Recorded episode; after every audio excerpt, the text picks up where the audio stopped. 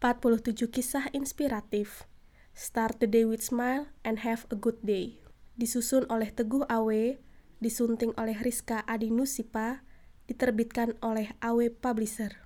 Sandal kulit sang raja. Seorang maharaja akan berkeliling negeri untuk melihat keadaan rakyatnya. Ia memutuskan untuk berjalan kaki saja. Baru beberapa meter berjalan di luar istana, Kakinya terluka karena terantuk batu. Ia berpikir, ternyata jalan-jalan di negeriku ini jelek sekali. Aku harus memperbaikinya. Maharaja lalu memanggil seluruh menteri istana. Ia memerintahkan untuk melapisi seluruh jalan-jalan di negerinya dengan kulit sapi terbaik. Segera saja para menteri istana melakukan persiapan-persiapan. Mereka mengumpulkan sapi-sapi di seluruh negeri. Di tengah-tengah kesibukan yang luar biasa itu, datanglah seorang petapa menghadap Maharaja. Ia berkata pada Maharaja, "Wahai Paduka, mengapa Paduka hendak membuat sekian banyak kulit sapi untuk melapisi jalan-jalan di negeri ini?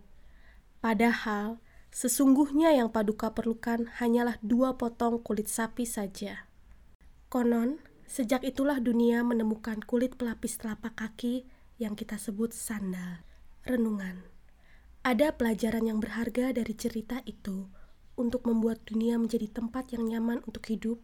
Kadangkala kita harus mengubah cara pandang kita, hati kita, dan diri kita sendiri, dan bukanlah dengan jalan mengubah dunia itu, karena kita sering kali keliru dalam menafsirkan dunia. Dunia dalam pikiran kita kadang hanyalah suatu bentuk personal. Dunia kita artikan sebagai milik kita sendiri, yang permainannya adalah kita sendiri. Tak ada orang yang terlibat di sana, sebab sering kali dalam pandangan kita, dunia adalah bayangan kita sendiri. Ya, memang, jalan kehidupan yang kita tempuh masih terjal dan berbatu. Manakah yang kita pilih? Melapisi setiap jalan itu dengan permadani berbulu agar kita tak merasakan sakit, atau melapisi hati kita dengan kulit pelapis agar kita dapat bertahan melalui jalan-jalan itu.